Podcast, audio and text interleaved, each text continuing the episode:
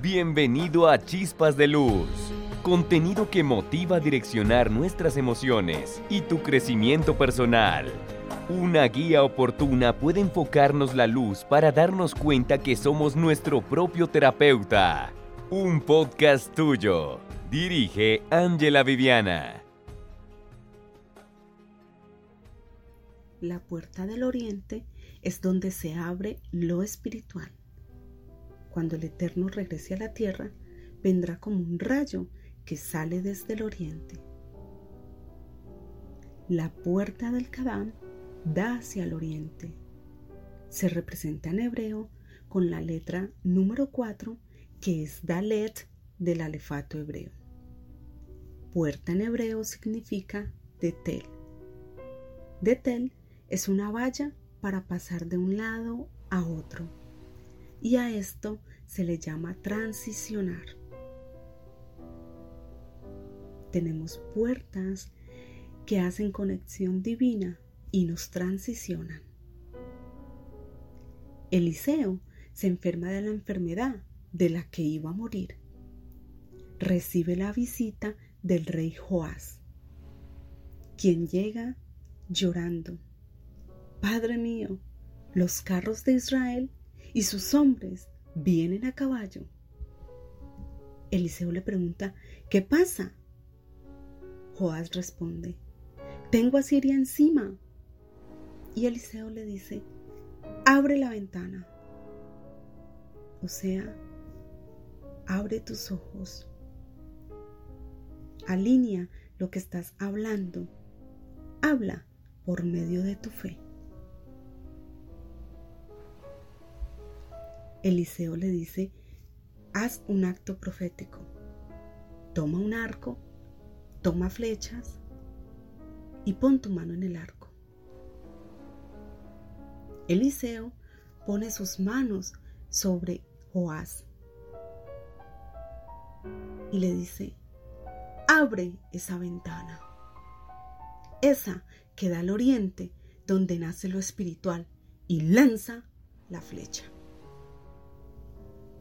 en palabras que usted y yo conocemos, le está diciendo, no, mi hijo, ¿qué es lo que pasa? Pues deje de estar llorando, enfóquese, no todo está perdido, tenga fe. Eso es lo que significa espiritualmente una ventana. La flecha es la fe. El arco somos nosotros cuando agarramos el arco para lanzar una flecha, tenemos que jalar hacia atrás. Por eso parece que tu vida va en retroceso. Pero lo que está sucediendo es que estás agarrando fuerza para ¡boom! lanzar la flecha. Podemos retroceder, sentirnos atrás, pero nos están moldeando. Retrocedemos para hacer trigo. Y aunque no aguantemos el dolor, cuando ese proceso termina, venimos con toda fuerza, em, impulsados hacia adelante y soltamos esa palabra que en el mundo espiritual determina que el ciclo de mi prueba se acabó. Y en ese momento tomamos nuestra posición. Ahora sí. ¿Dónde era que íbamos? ¿Para dónde es que es y cuántos son? Sin miedo. Estoy con Dios. Eliseo estaba enfermo y pudo haber solamente consolado a Joás. Sin embargo, lo que hizo fue despertarlo. En pocas palabras, le dijo active su luz, enfrente su batalla. Con la fe puedes derrotar toda situación. Lo transicionó, lo dotó de fuerza. Puedes derrotar muchas cosas, pero no llorando. Tienes que llorar, claro, pero hay que ponerse las botas y darle fin. Toma el arco, usted. Toma la flecha, oración, y lánzala.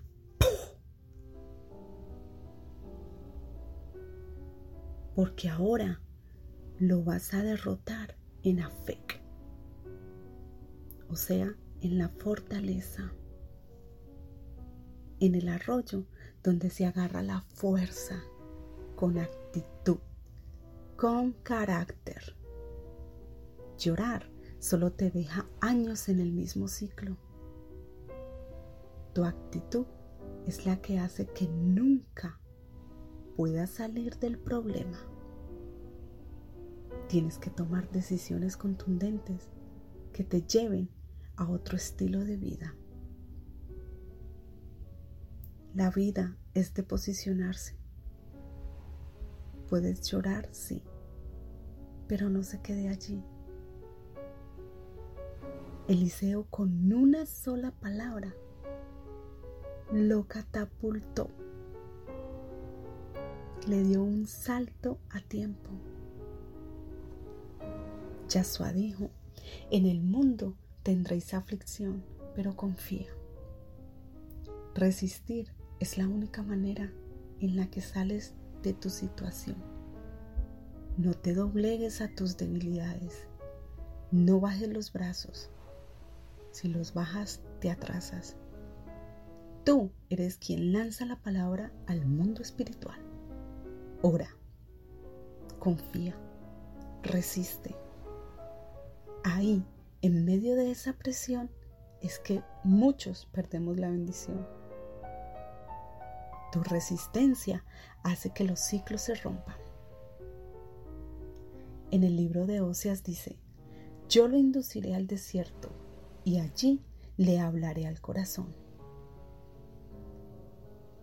El lugar de la oposición tiene dos caminos, valle y desierto.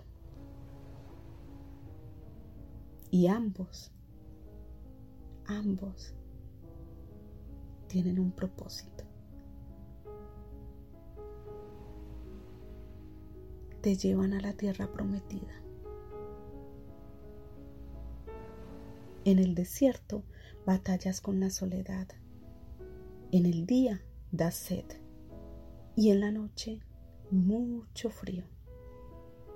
Vivimos solos porque entramos a una depuración. Te van a quitar gente. No te aferres a ellos. A esas pérdidas se le da las gracias. La soledad es parte del desierto.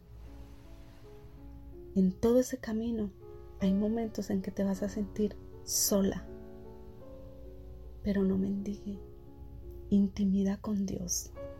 Suelta a esa gente que has colocado en una posición que no le corresponde. En medio de esa soledad y ese silencio está la presencia de Dios acompañándote para que entiendas que lo único que tienes es Él porque hasta tus hijos son prestados. En el desierto estalla el maíz y se aprecia la crispeta. Tu mejor amiga se acuesta con tu pareja. Tu mejor amiga te roba ideas, te envidia, te clava el puñal, te divide con los demás. Tu mejor amiga te destruye mientras tú le das techo comida y consuelo. Todo esto pasa porque vamos por la vida como mendigos, dándole tiempo y valor a gente que nos sirve. Los alimentamos y nos llevan a territorios dolorosos. Confiamos en gente que tú y yo no le importamos para nada. Depositamos confianza en gente que nunca debemos confiar. Y mucho menos meter a nuestra casa. De ese desierto sales con paso largo y preciso, mucha introspección. Tienes que preguntarte por qué estoy aquí y responderte honestamente, porque en el desierto están tratando el corazón allí vamos a experimentar traiciones y se va a ir la gente que se tiene que ir. El valle. Por el valle pasan los que tenemos que ser trigo y no cizaña. No podemos seguir arriba con nuestras propias fuerzas, porque cuando uno llega al propósito, entonces el orgullo nos come. Necesitamos las serpientes, los alacranes, los escorpiones. Todos estos bichos te ayudan a moldar el corazón. Y vas a encontrar poca agua, pero llena de lagartos. El valle está lleno de todo tipo de animales. En el valle se camina rápido. Hay que orar, orar y orar. Con una mano vas orando y con la otra limpias el camino. Quitas maleza para que pases rápido. En el valle te vas a encontrar gente que te insulta, que te atropella y tú ni sabes por qué. Pero allí está hablando mal de ti. Toda esa gente, aunque tú no lo creas, aunque sean el propio Chucky, Dios las tiene trabajando para ti. Porque ellos te recuerdan que dependemos de Dios. Dios quería hacer cosas grandes con nosotros. Y esa situación que vivimos no es de muerte. Reacciona, sacúdete, cierra esas puertas Ajusta tus ventanas. La mesusa tiene su sello. Así nadie la puede abrir. Dentro de ella hay una porción segura y una bendición sellada. Ponle una mesusa a tu corazón. Ponle una mesusa a tu alma. Ponle una mesusa a tus manos. Ponle una mesusa a tus ojos. Ponle una mesusa a tu mente. Ponle una mesusa a tu templo. Y que tu cuello se doble delante del Todopoderoso y vas a verificar la mano del Todopoderoso moverse a tu favor. Ok, al que le caiga el guante, que lo Esto fue todo por el capítulo de hoy. Sintoniza el siguiente el próximo miércoles. Puedes dejar tus comentarios en el blog chispasdeluz.com y seguirnos en Instagram, arroba chispasdeluz8. Si te gustó, comparte. De nuevo, gracias por tu compañía.